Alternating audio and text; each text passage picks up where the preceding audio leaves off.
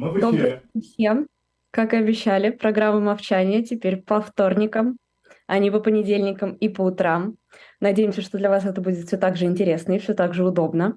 А, как всегда, здесь я, Евгения Большакова, и из раннего утреннего Лондона Андрей Мовчан. Андрей Андреевич, доброе утро. Доброе утро. Что, судя по вашему виду, коллеги, раннее утро еще и в Москве тоже. Угу. Вот, но у нас совсем раннее утро, поэтому если э, потребуется, будите меня просто в процессе передачи. Если видите, что я заснул вместо того, чтобы рассказывать, то тогда, значит, нужно мне что-нибудь сказать очень громко. У нас как-то изменился формат, я смотрю, да, у нас э, есть еще картинка студии теперь отдельно. Нет, нет, просто мы продолжаем в эфире утреннего разворота, который только что закончился из Берлина. Вот, собственно, мы сменяем с вами э, Иру Баблоян и Владимира Роменского. Окей, здорово. Хорошо, ну давайте тогда не будем занимать время у наших зрителей. Мы говорили в прошлый раз про Россию, э, говорили достаточно долго и нудно, потому что мы разбираемся с цифрами бюджета. А если можно, Жень, давайте мы сейчас обратно с вами выведем на э, картинку ту табличку замечательную да, с сейчас. Э, прогнозами и цифрами, если это получится, чтобы нам было э, о чем говорить. Угу. Вот, а я пока как раз у себя на экране все это расположу, потому что цифры наизусть помнить невозможно физически. Вот, если получилось, значит, сейчас мы можем, продолжая на эту табличку смотреть, э, продолжить разговор про бюджет. А, мы остановились на, э, ну, на таком саммаре, скажем, да, больших расходов.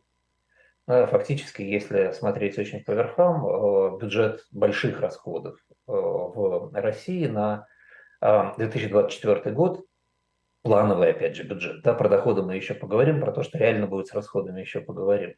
Плановый бюджет выглядит примерно как расходы на две статьи. Это, это милитаризация расходы на войну, а, и это расходы на а, воспроизводство населения путем финансового стимулирования рождаемости.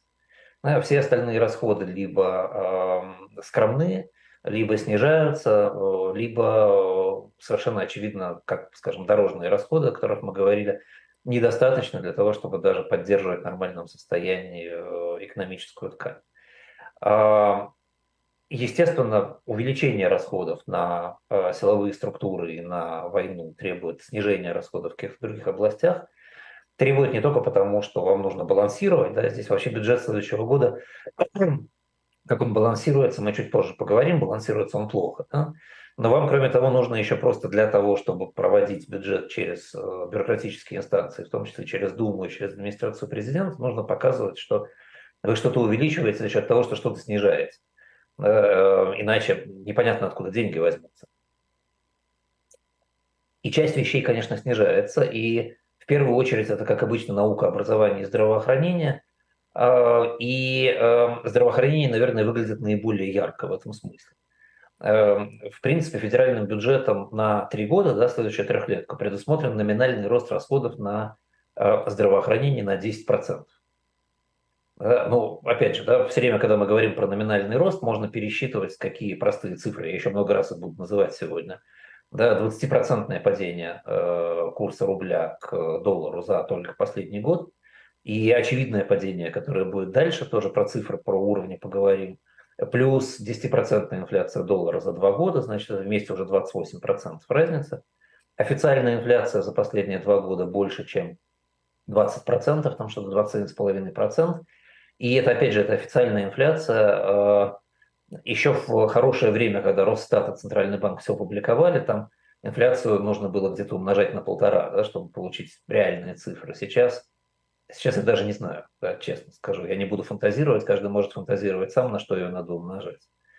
Вот. А, но при этом в консолидированном бюджете, да, если мы вернемся к здравоохранению, а, номинальный рост расходов на медицину составляет за 5 лет, то есть за, за 22-23 и за тройку лет дальше 30%. А после падения достаточно сильного в номинале за предыдущие годы это все равно меньше в номинальном объеме, чем уровень 2021 года. А, соответственно, никаких дополнительных денег, как вы понимаете, в медицине не появляется. И даже то, что раньше оплачивалось, оплачиваться будет меньше. Да? Как это выглядит меньше да, на практике? Нацпроект здравоохранения вырезается на 10% номинально. там остается всего лишь 290 миллиардов рублей на все это время. 25,5 миллиардов рублей – это только экономия на двух программах – модернизации поликлиники и борьбы с раком.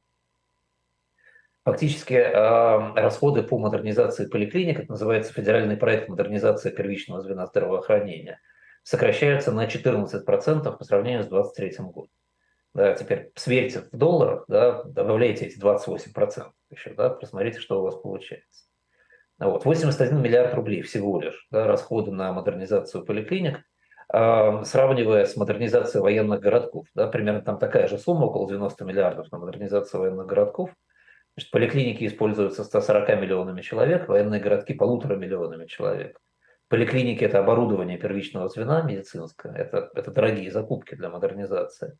Э, военные городки – это, ну, я, я служил в армии советской, я знаю, что такое военный город. Это, в общем, покраска стены, оформление ленинских комнат. Тем не менее, как вы понимаете, цифры одинаковые. Федеральный проект «Борьба с онкологическими заболеваниями» сокращение 8% до 147 миллиардов рублей. Опять же, добавляйте инфляцию, курс доллара и так далее, и так далее. Причем лечение в основном в России ведется западными препаратами, да, там вся, вся химия, скажем, это западные препараты. Да. Посмотрите да, на инфляцию будущего года при этом, на инфляцию в фармацевтике, примерно представите себе, что происходит с этим. Вот. А, мы говорили про то, что бюджет как бы ориентирован на увеличение рождаемости, причем сейчас не только бюджет, да, вы наверняка слышали все, все, кто может, отметились на почве рождаемости по поводу того, как надо больше рожать и как надо запрещать не рожать. Так вот, расходы на развитие детского здравоохранения сокращаются вдвое, на 50%. Так, если слово «двое» непонятно, да, то вот, на развитие первичной медицинской помощи на 20%. Фактически рожать надо в условиях, когда денег нет. При этом я, я высказывал уже свою гипотезу, да, что в результате проекта увеличения рождаемости в России появится значительно больше детей-инвалидов, mm-hmm. которым нужна не только а, материальная защита, естественная, да, для инвалидов, но нужна еще, нужно еще и развитие медицинского звена, которое может о, ним, о них заботиться. Да? То есть вот, вот примерно такая картинка. И надо сказать, что картинка, честно говоря, противоречивая. Да, здесь нет, э, нет единой структуры логики. Да, получается, что отдельные части бюджета как бы не успевают за другими. Э, и, и выглядит это так, что на, на фоне некоторой реальности э, технократы, так называемые, российские, экономические, в правительстве пытаются создать картинку, которая понравится в Кремле, а, а в Кремле мы уже понимаем, какая картинка нравится. Больше вооружений больше детей да, но при этом забывают о том, что больше детей это не просто родить, это надо еще вырастить, это надо еще лечить, это надо еще как-то учить, это надо еще каким-то образом организовывать для них социальную среду и так далее.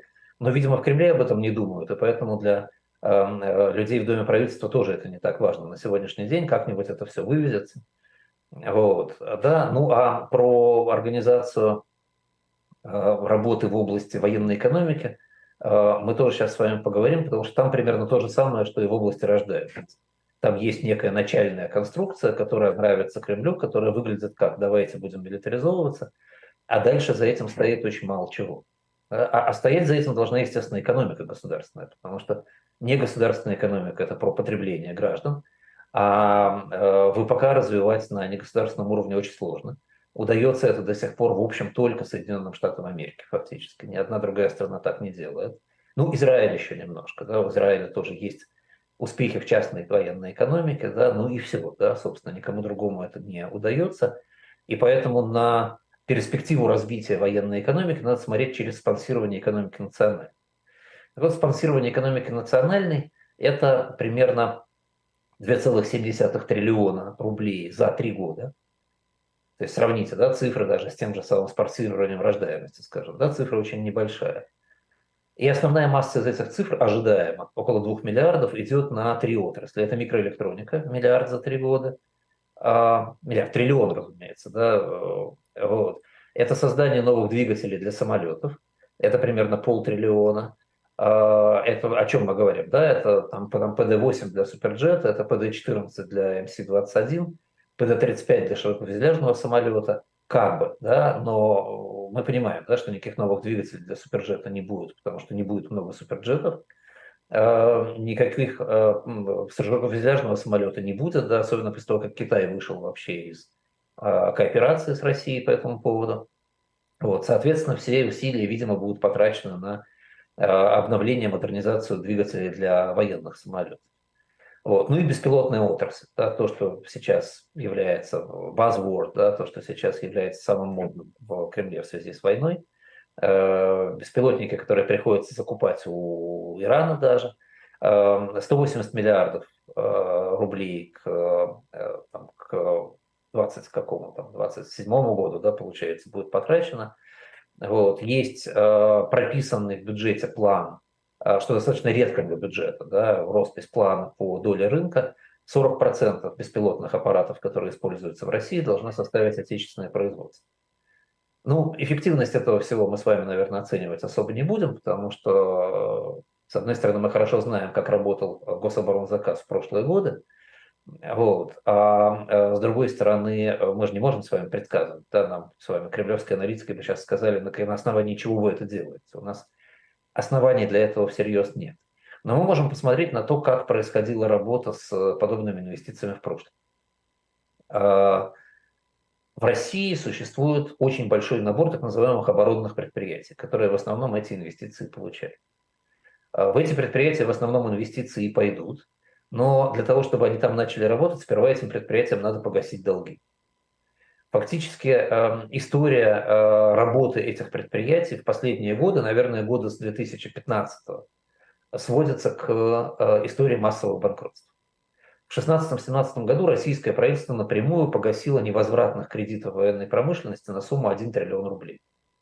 Но уже к 2019 году размер невозвратной задолженности ВПК составлял 700 миллиардов рублей. То есть все, все практически вернулось обратно за два года. А общий размер кредитов отрасли 2 триллиона небезызвестный вице-премьер и э, министр правительства Юрий Борисов э, примерно раз в два года выходит активно в эфир, э, начинает писать статьи, давать интервью и требовать гасить долги через государственные субсидии. Это происходило в 2019, соответственно, это происходило в 2021 году. Текст всегда примерно один и тот же. Он говорит о том, что эти деньги обеспечивают работу длинных цепочек поставок, включая импорт комплектующих промоборудования и если это не сделать, то банкротами будут не только промышленные предприятия обороны, но и огромное количество подрядчиков в как бы гражданской отрасли. Вот. По сути, что такое, по сути, эти долги? Это сокрытие колоссальных убытков военно-промышленного комплекса. Сама по себе вещь достаточно абсурдная на первый взгляд, потому что э, это ВПК, да, он, по идее, должен финансироваться государством в полном объеме. Э, тем не менее, конструкция это работает крайне плохо, потому что в ней сочетаются следы там, старых социалистических э, вариантов финансирования, учета, э, обработки информации. Там я залез в э, отчетность этих предприятий, в открытую часть. Там э, слово прибыль используется пять раз разными способами в этой отчетности. Это разные цифры. Да, в этом эта система очень наворочена, и я так понимаю, что и в правительстве ее не до конца понимают сегодня, и уж точно на предприятиях ее не, ее не понимают. Безусловно, на этих предприятиях есть коррупция. Мы там с вами посмотрим через несколько минут на один только пример, как это работает. Коррупции много. А, там идет продажа активов с убытками а, в этих предприятиях. А там очень большие активы, и социальные, и периферийные, промышленные и так далее. Избыточное списание товара, подмена товара, продажа товара в гражданскую сферу под, под видом гражданского – Э, большой объем халтуры на стороннего заказчика, когда деньги идут на э, компании-сателлиты, э, использование теневых подрядчиков, когда деньги просто выводятся на, там, на родственников, условно говоря. Вот. Но, это, но это далеко не главные проблемы, как это ни странно, в этой системе. Главные проблемы классические советские, как будто мы с вами погружаемся в 70-е годы. В два, два с половиной, три раза растет себестоимость в процессе создания любого проекта. Тут же возникают проблемы дофинансирования, потому что у государства деньги на это не заложены, есть годовой бюджет, нужно идти к банкам, банки дают деньги, потому что это стратегические предприятия, им сверху дают распоряжение давать деньги. А деньги под большие проценты, проценты эти в бюджете не учтены никак вообще. Эти проценты предприятия должно добывать каким-то своим собственным образом. А большой объем работ, а, который делается, скажем, в Неокре и в Окре, и в создании опытных образцов делается в расчете на большой объем производства. у вас закладывается бюджет на производство, не знаю, 10 тысяч образцов да, в серии, дальше государство заказывает тысячу или полторы тысячи, у вас а, большой объем фиксированных расходов просто по бюджету не учитывается в этой тысяче, потому что вы, вы исходя из этого квазисоветского способа планирования, разделяете все эти расходы на всю будущую партию. И, соответственно, не погашается.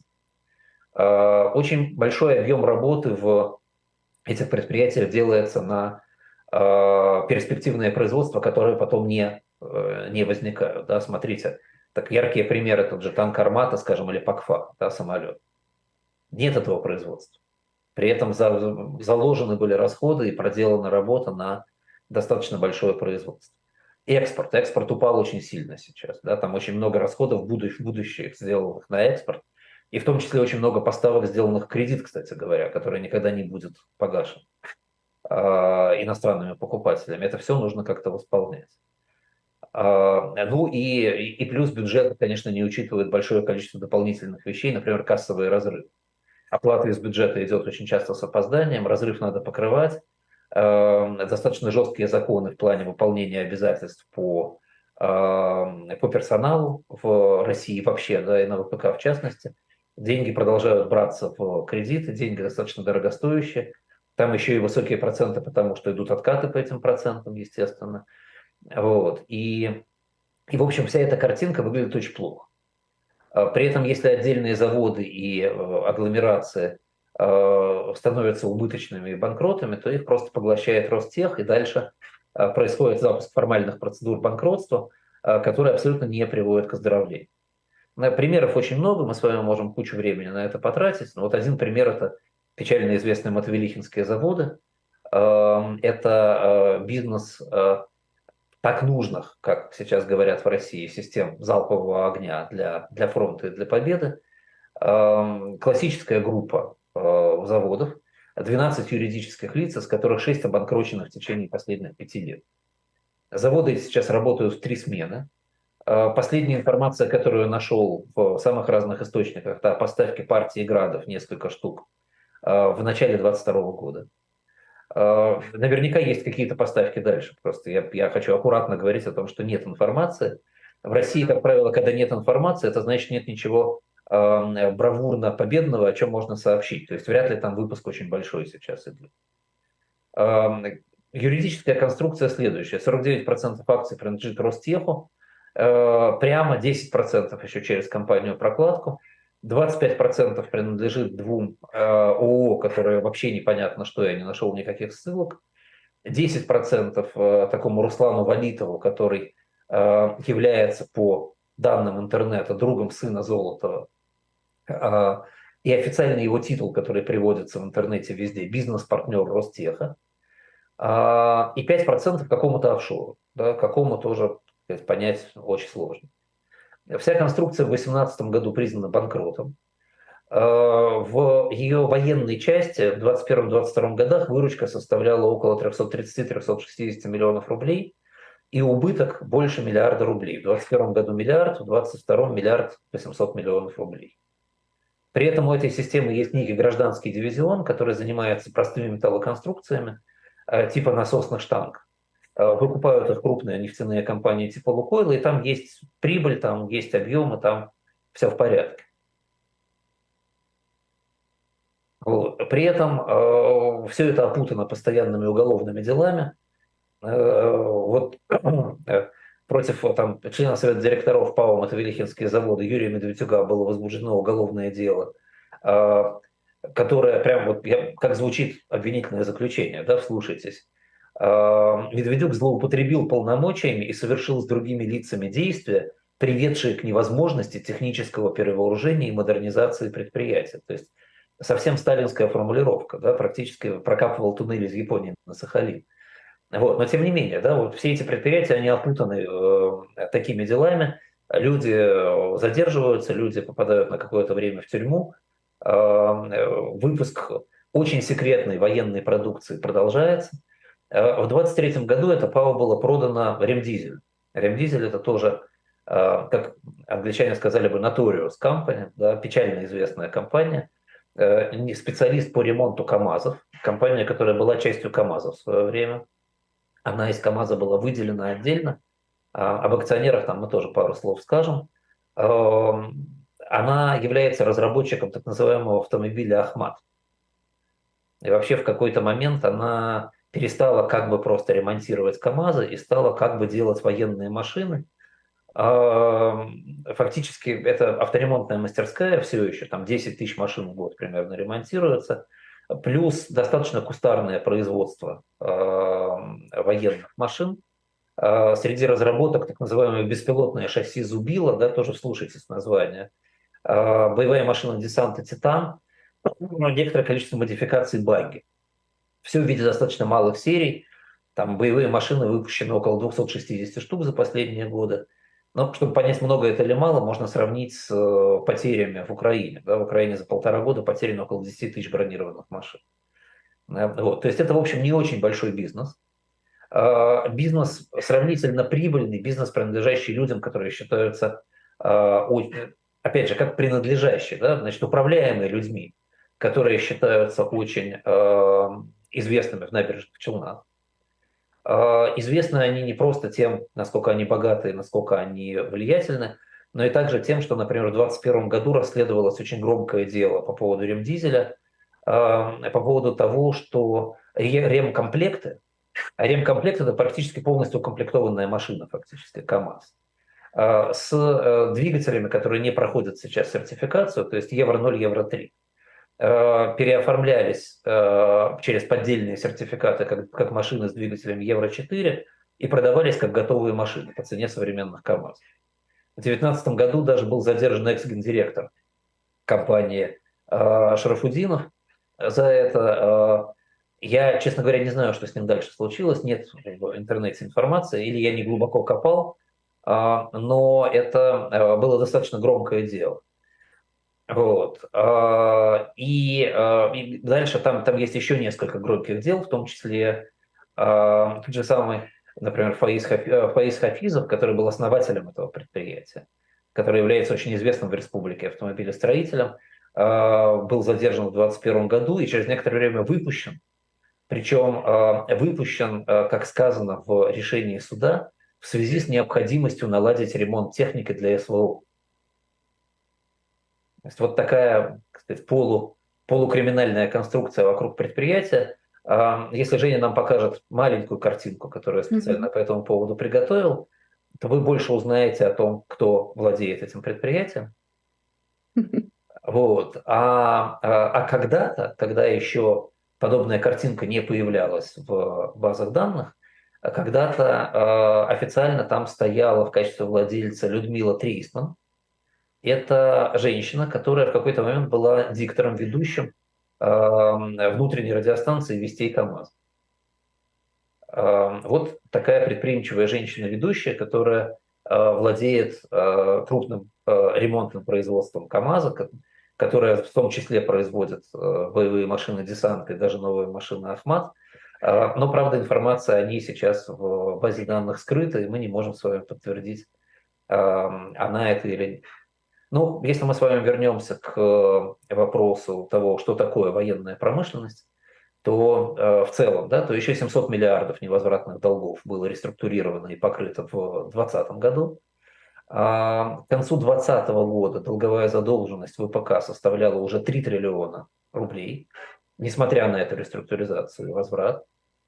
А в июне 2022 года, естественно, госзаказ был увеличен. Увеличение произошло почти на триллион, до 2,5 триллионов э, в год. Э, естественно, деньги эти пошли на латание дыр отдельных предприятий. Э, и выпуск в 2022 году оказался в итоге ниже, чем в году 2020. В 2020 году выпуск был 1,20, примерно 1 четверти триллиона. Выпуск 2022 года 1,174 триллиона рублей. При этом рубли 2020 года, рубли 2022 года вы можете между собой сравнить. Да? И опять же, а, вы используете те же самые магические цифры, о которых мы с вами говорили, вот, вы увидите, что э, там происходит. Э, убытки настигают самые разные группы в ВПК. Роскосмос в прошлый год закончил с 50 миллиардами убытка против 31 миллиарда в 2021 году. ОСК стала убыточной.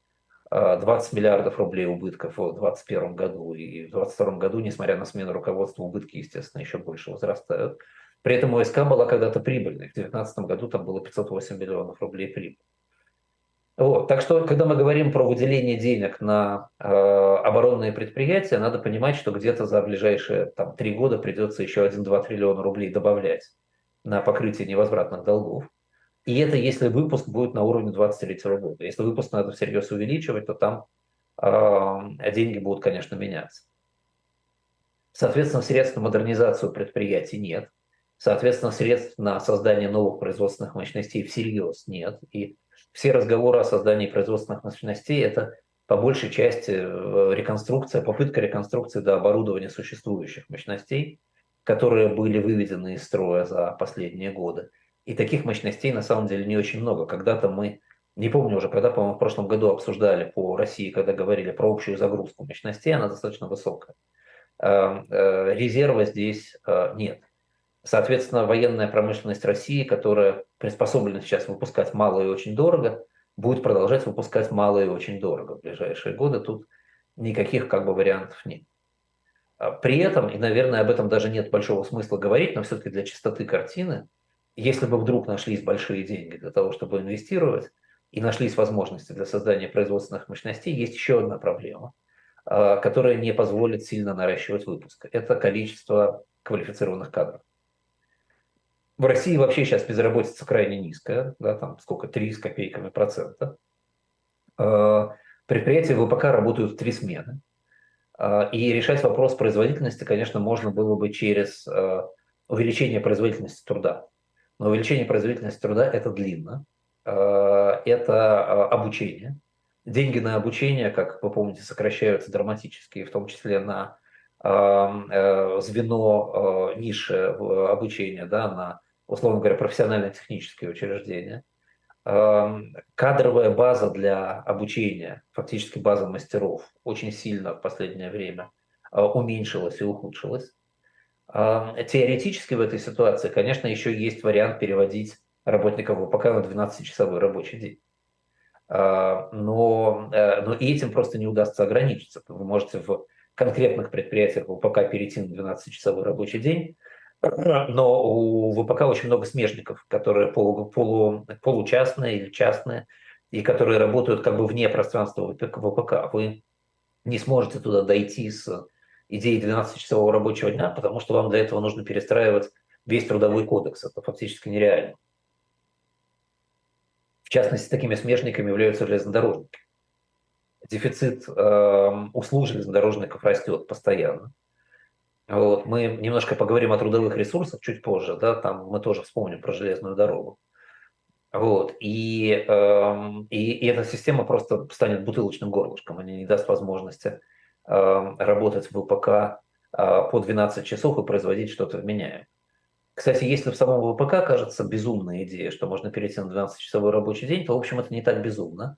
Когда-то очень давно в Советском Союзе существовали так называемые инженерные военные части и строительные отряды. Эти строительные отряды большой части работали на предприятиях ВПК, солдаты. Служба тогда была два года, а не один. В принципе, вернуться к двухлетней службе сейчас можно. И это позволит поставить порядка 300-400 э, тысяч э, человек на ВПК. Это не очень много, требуется больше. Для того, чтобы серьезно наращивать производство, требуются миллионы работников. Но, но все-таки это некоторый, э, некоторое облегчение. Но еще раз возвращаюсь, мы все равно попадаем с вами в бутылочное горлышко, от которого никуда не денешься, связанное с э, смежником. Э, самой же, на мой взгляд, опасной ситуацией в этом смысле будет, если все-таки Кремль э, продавит э, изменения объемов производства ВПК через резкое увеличение количества занятых людей э, и несколько миллионов работников из гражданской индустрии в ВПК перейдут. Этот процесс может длиться 2-3 года, как раз там время, которое будет идти война, Эм, к концу, а война так или иначе кончится, все войны так или иначе заканчиваются. ВПК окажется на, там, скажем, 5 миллионов работников больше, чем было до начала войны. Э, и после войны с этим надо будет что-то делать. Потому что продукция это опять будет идти на склад. Эм, экономика будет достаточно сильно подорвана за эти годы войны все равно. Этих людей надо как-то возвращать в гражданскую экономику, а возвращать будет невозможно. Точно так же, как в 90-е годы производилась конверсия, бессмысленная, совершенно безобразная. Здесь это тоже практически невозможно сделать, потому что процесс восстановления потребления трудовых ресурсов гражданской экономикой – это очень долгий и сложный процесс, требующий очень часто внешних инвестиций, и уж точно не государственных инвестиций. И э, в условиях не очень дорогой нефти вернуться к этому будет практически невозможно. То есть это фактически будет перестройка экономики а-ля 90-е годы. Вот. Кстати, уж если мы заговорили о рынке труда, давайте заговорим, поговорим о рынке труда немножко. А, на сегодня в России присутствует тотальный дефицит персонала. Это уникальная ситуация. Пожалуй, только а, крупные развитые экономики могут этим похвастаться. В развивающемся мире ситуация обратная. А, ну, понятно, что сказывается и отток на войну, и, и отъезд граждан, и отъезд мигрантов в том числе. Мы только что с вами говорили про железную дорогу как бутылочное горлышко для ВПК. Э, на железной дороге количество вакансий сейчас выросло на 50% по сравнению с 2021 годом. При этом количество кандидатов а, не выросло на работу.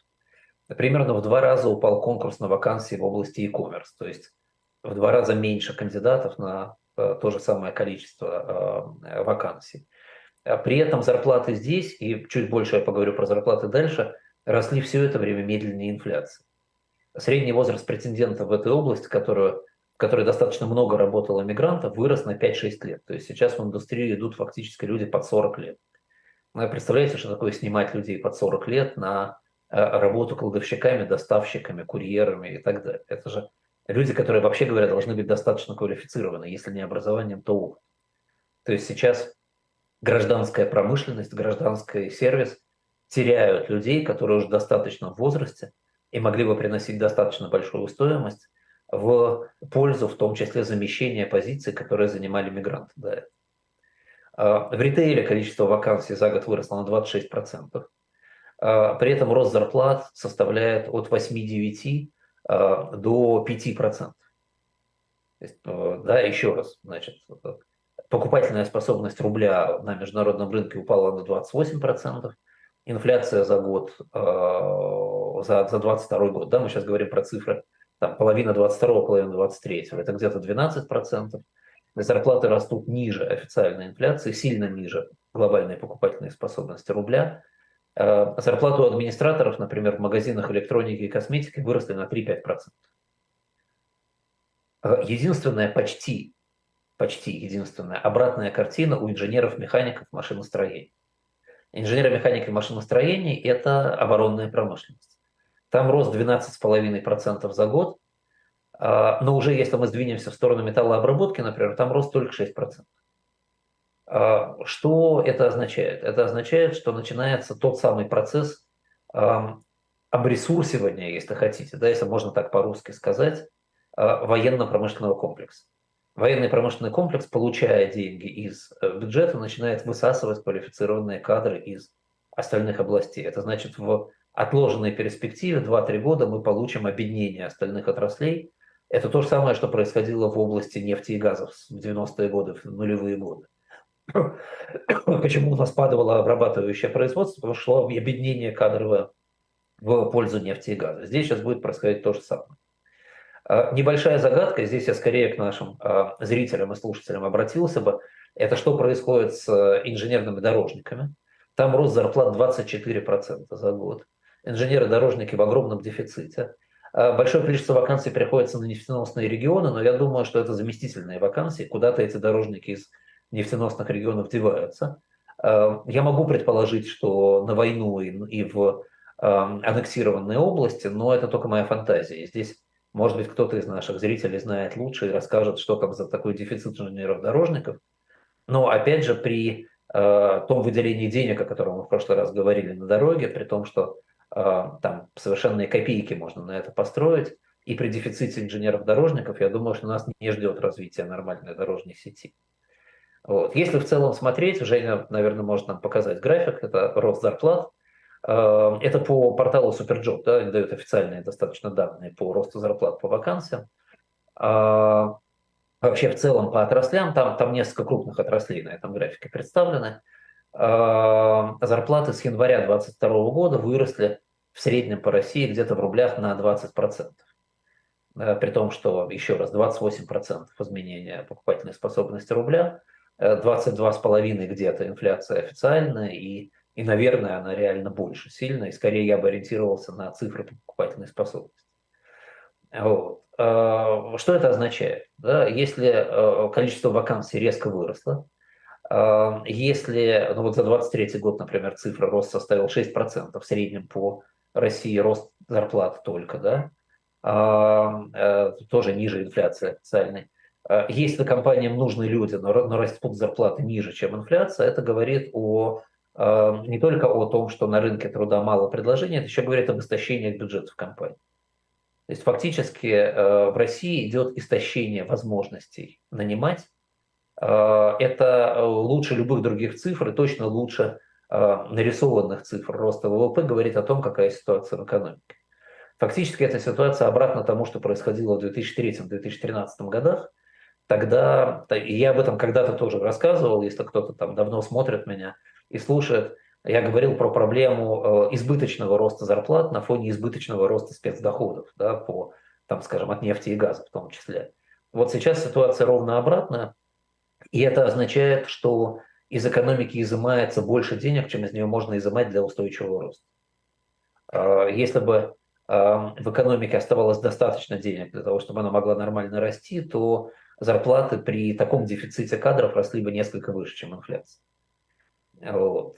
Ну и эм, чтобы уже закончить с рынком труда, если мы берем совсем не военные и области, где добавленная стоимость может быть большой, то мы э, попадаем в ситуацию, где вообще роста зарплат нет. Вот характерная картинка – это, например, зарплата врача-терапевта. Сегодня средняя зарплата врача-терапевта в Москве 1400 долларов в месяц. А уже в Казани и Краснодаре, да, городах второй России, если верить классификация Зубаревич, э, тысяча долларов зарплата сегодня у врача-терапевта. Роста зарплат врачей в 2023 году не было, в 2022 году не было. Здесь фактически идет стагнация, а, и, и все это очень хорошо корреспондирует с бюджетными расходами на э, здравоохранение. Вот. Но это рынок труда. А, если все-таки заканчивать разговоры про а, другие расходы бюджета, Э, кстати говоря, я вам все время говорю про дорожную, про, про дороги, да, про дорожную сеть, и только сейчас понял, э, пролистывая свои записи, что я на самом деле про дорожные сети ничего еще не рассказывал. Да, так вот, около 1 триллиона рублей выделяется в 2024 году на дорожное хозяйство.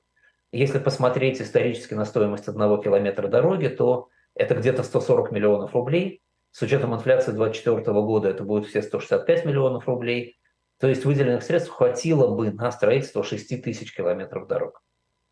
А, речь идет об асфальтированных дорогах, конечно. Это примерно 0,6% от российских дорог с твердым покрытием.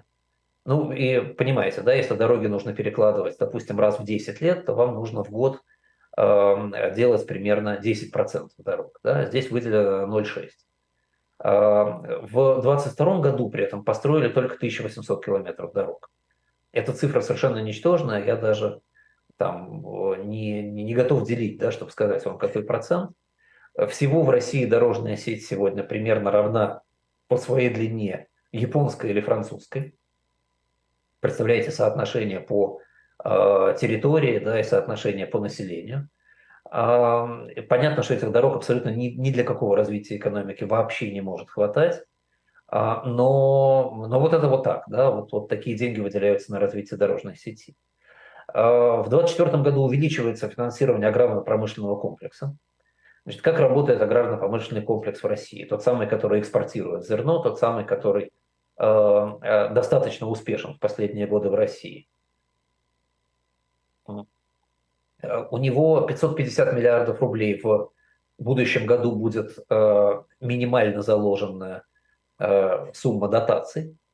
И э, много говорится о том, что дотации могут увеличиться.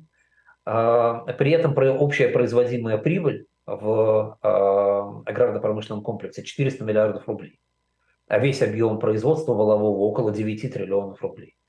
То есть, видите, больше 5% от общего объема волового производства датируется, и весь аграрно-промышленный комплекс без дотаций просто, просто убыточен. При этом ситуация в аграрно-промышленном комплексе сейчас с точки зрения инвестирования, ну, наверное, хорошо описывается простыми цифрами. В России на тысячу гектар пашни приходится два трактора и чуть больше полутора комбайн. В Штатах э, те же показатели 26 тракторов и 18 комбайнов. В Германии аж 65 и 11. В Казахстане 6.4 и 2,8. Помните, про Казахстан мы говорили тут же на живом гвозде о том, что у него недофинансировано сельское хозяйство. Вот представляете, насколько оно недофинансировано в России. А, понятно, что в России очень большие компании, они могут использовать экономику масштаба в этом смысле. И, и цифры не должны быть такими, как, скажем, в Германии, где маленькие фермерские хозяйства. Но все равно, конечно, уровень финансирования очень маленький. И, и, на, и на этом фоне все равно э, ситуация убытков, да, если не считать дотаций. Прошу прощения, утро. А, вот это расходы бюджета, да, а, эти расходы надо как-то пополнять, откуда-то брать. Еще раз, если можно, Жень, давайте вернемся к э, замечательной табличке. В а, доходы бюджета на будущий год планируются, как видите, значительно больше, чем доходы бюджета в 2023 году. Причем мы с вами можем брать сейчас прогноз 23 года, там и мой, скажем, и Силуановский, они отличаются на 10%, и все равно это значительно больше. Это значительно больше состоит из э, нефтегазовых доходов. В рублях это рост примерно на 2,3 триллиона рублей. Так, ну, прошу прощения, надо, надо было больше кофе взять. Слушайте, нет, плохо все-таки в 8 утра вести передачу. Вот. И из не нефтегазовых доходов, да, то есть разница, посмотрите, разница фактически в 7 триллионов, из них примерно половина нефтегазовая, половина не нефтегазовая. Э, нефтегазовых в рублях э, предполагается собрать совсем сильно больше, а в долларах предполагается собрать на 25% больше, чем э, собрано в 20, будет собрано в 2023 году. Откуда эти деньги придут, для меня загадка, честно скажу.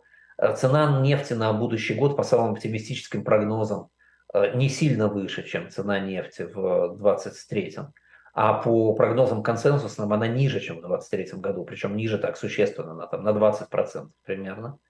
Вот, сейчас средняя по 2023 году цена, uh, w, цена Urals, нет, не Urals, бренд, естественно, да, цена бренд 79-75, Urals, соответственно, вы читаете там 15-20% дисконта. На 2024 год э, предполагается где-то 72-76 долларов за баррель. А, предполагается, что мировая экономика будет замедляться в следующем году. Замедляться не в смысле рецессии, скорость роста будет уменьшаться.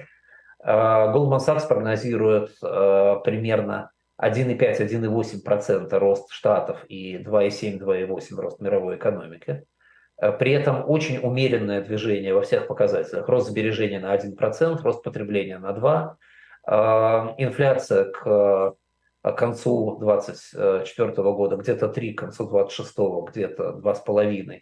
Первое снижение ставки к концу 2024 года.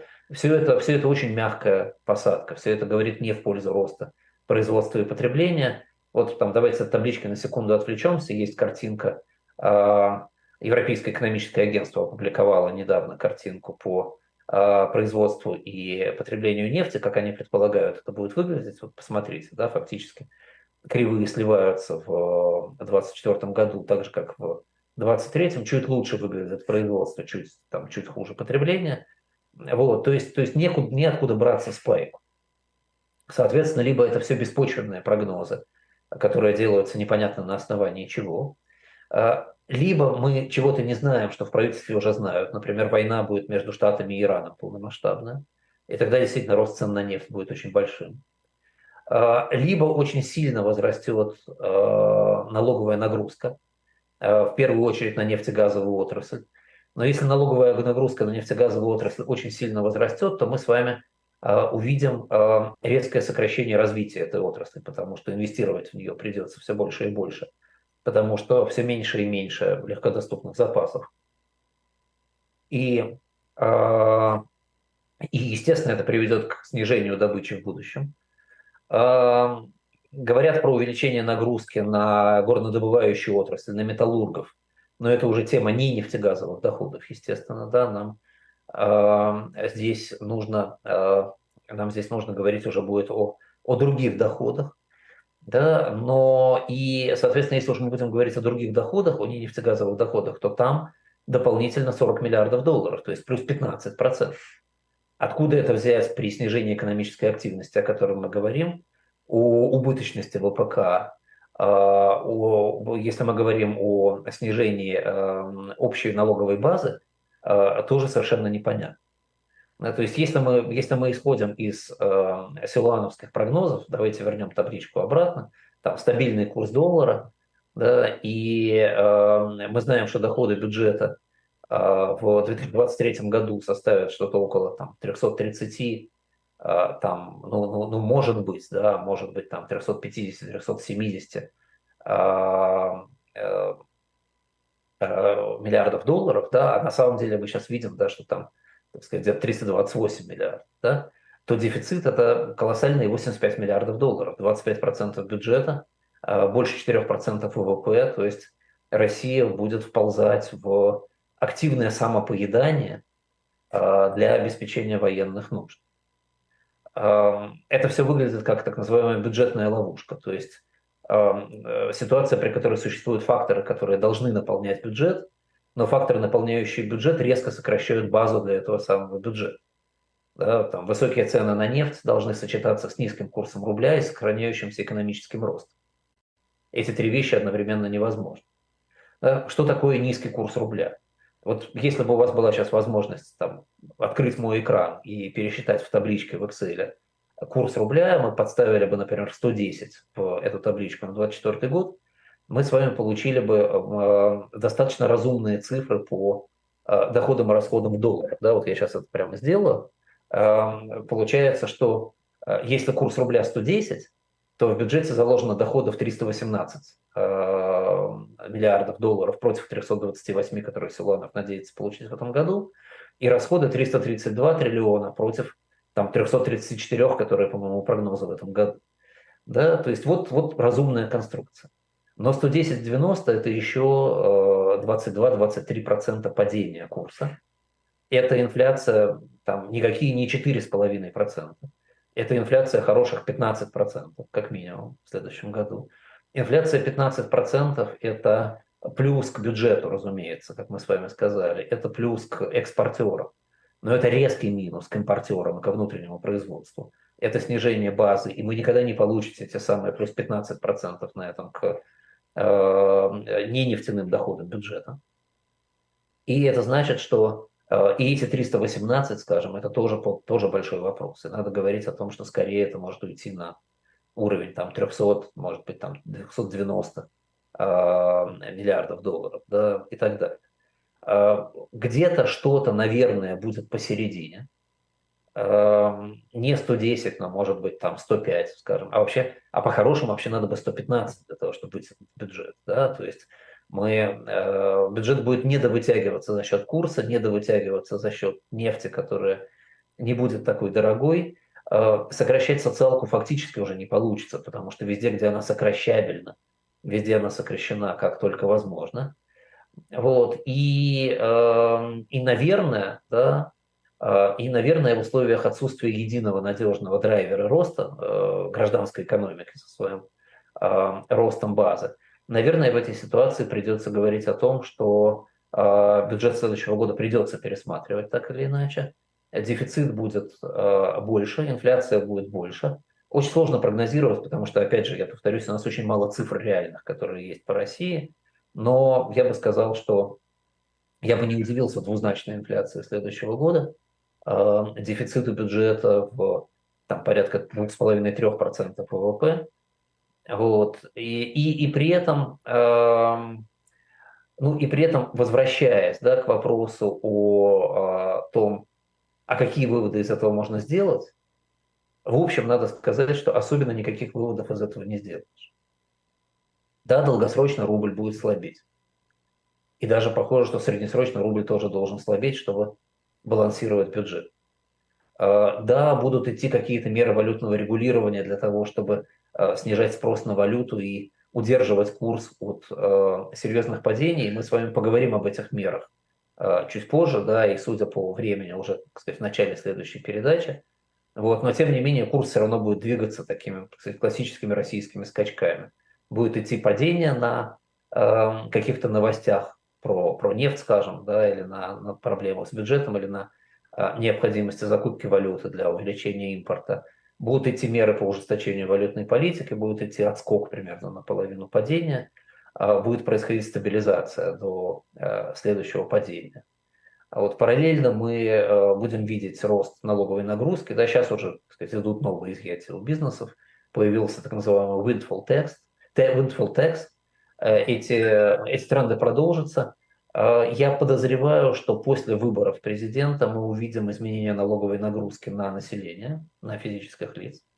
А, конечно, мы не можем быть уверены, да, потому что понятно, что это политическое решение, но в принципе это а, достаточно адекватное, необходимое решение в условиях, в условиях той ситуации, которая складывается с российскими бюджетами – Наверное, через год мы увидим какой-то еще один кардинальный пересмотр трехлетки.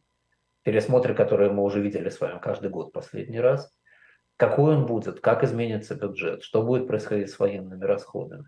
А, сказать а, очень сложно. А, я, я не возьмусь. Но про что точно можно пофантазировать, проговорить, это про валютный рынок. И Давайте мы с вами начнем разговор. Сейчас создадим интригу, а через неделю мы с вами поговорим подробно про то, как выглядят валютные рынки в разных странах, как они выглядели исторически в России и как, возможно, рынок в России будет выглядеть. Вообще говоря, с 2014 года в России э, была свободно конвертируемая валюта. Это на самом деле было огромным достижением.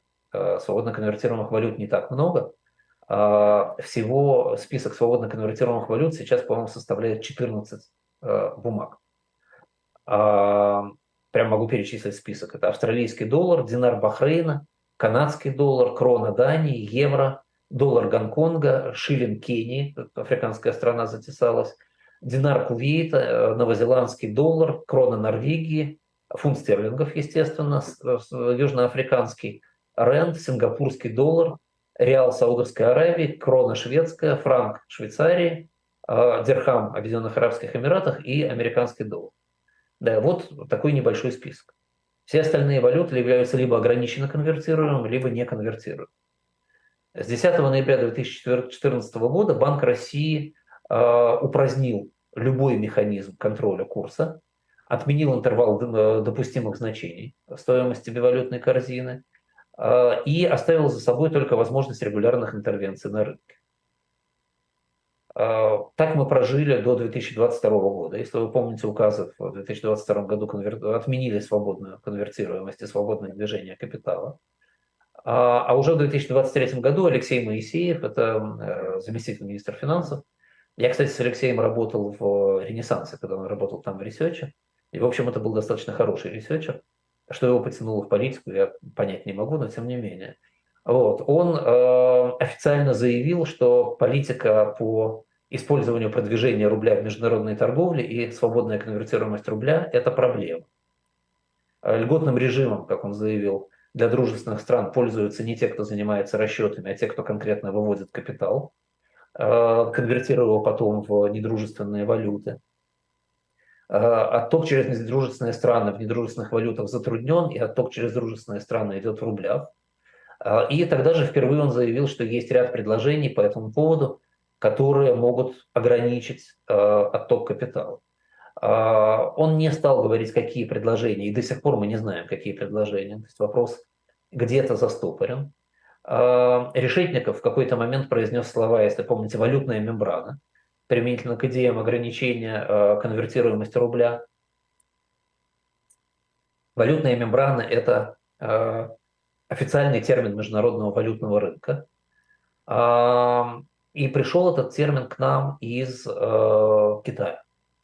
Валютная мембрана – это официальный термин, того, как, описывающий то, как построена китайская валютная политика. Ну, если говорить в двух словах, китайская валютная политика выглядит следующим образом.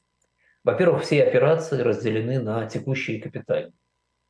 Текущие операции, основное правило по текущим операциям, их можно совершать, но под жестким контролем. Что такое текущая операция? Это фактически торговые операции, закупки импорта и продажи на экспорт. А, здесь вход и выход валюты в государстве проходит без предварительного разрешения, но через валютный контроль, который очень похож на российский. Там есть паспорта сделок, закрытие сделок, проверки и так далее, и так далее. И есть совершенно четкие, понятные ограничения на то, сколько, например, могут авансы находиться за рубежом. По капитальным операциям всегда и везде надо получать предварительную лицензию и на движение капитала вовне, и на движение капитала внутрь. Лицензия всегда рассматривается индивидуально, и э, большая часть операций идет через специальные счета. С 2008 года отменена обязательная продажа валютной выручки в Китае, но сохранена обязательная репатриация валютной выручки. То есть вы э, можете доллары хранить, если вам хочется, но вы обязательно должны хранить в специальном уполномоченном банке в Китае. Физические лица очень жестко ограничены, они не могут покупать на внутреннем рынке и выводить за пределы страны больше 50 тысяч долларов в год. А компании не могут выводить больше 50 тысяч долларов прибыли без специального на то разрешения. Разумеется, как в любой живой экономике, здесь э, всегда есть много лазеек и обходов. Э, в Китае широко практиковалась скупка прав на вывоз валюты за рубеж у, скажем так, крестьян бедных областей, которых никакой валюты никогда не было, им это никогда не было нужно. То есть люди, которые, скажем, хотели купить за миллион долларов недвижимость в Штатах, китайцы, они ехали в какую-нибудь бедную провинцию, за копейки, за буквально за там, несколько десятков долларов покупали право валютного перевода у местных жителей на 20 переводов и делали перевод на э, а, 1 миллион долларов. Эта практика никогда не, по, не поощрялась, она осуждалась партийными органами, но всегда использовалась очень широко и никогда не запрещалась. Параллельно, около 10 лет назад Банк Китая запустил э, некий специальный тип перевода, который называется юхайтун, в переводе «отличный денежный перевод», в рамках которого физическое лицо могло переводить свои юани в заграничный филиал Банка Китая – и там неограниченно менять их на валюту для произведения капитальных операций. А, эти операции всегда производились по особому разрешению для физического лица. То есть это должны были быть очень специальные, правильные физические лица. Операции эти находились всегда в серой зоне. И даже телевидение Китая несколько раз обвиняло Банк Китая, таких, что они отмывают деньги таким образом. Ну и, скорее всего, они действительно таким образом отмывали деньги для каких-то своих политических дел и для э, особо приближенных людей. А, в кулуарах же говорили, что это специально было сделано, чтобы дать китайцам возможность скупать недвижимость и бизнесы за границей. И эта схема была и будет поддерживаться. А, и, и она действительно поддерживается все это время. А, вот. Юани, находящиеся на счетах финансовых институтах вне Китая, сегрегированы от юаней внутренних. Есть офшорный юань и есть внутренний юань, которые между собой фактически не пересекаются курс для, и для того, и для другого юаня устанавливается почти один и тот же. Там разница доли процента. Но, тем не менее, он устанавливается, и в любой момент может быть установлен другой курс, а, с помощью которого Банк Китая в состоянии будет а, манипулировать курсом и удерживать его так, как ему нужно. Вот давайте мы на этом месте остановимся. У нас время вышло. Начнем мы с этого места в следующий раз. Поговорим очень подробно про валютную политику в Китае, в других странах и, конечно, в России. Закончим российской валютной политикой, а потом уже спокойно двигаемся дальше к другим экономическим вопросам и стран. Спасибо большое, Андрей Мовчан, финансист, основатель группы компаний по управлению инвестициями Movchan's Group. Я Евгения Большакова. Приходите в следующий вторник в то же время, чтобы послушать продолжение. Если проснетесь. Всего хорошего. До свидания. Всего доброго.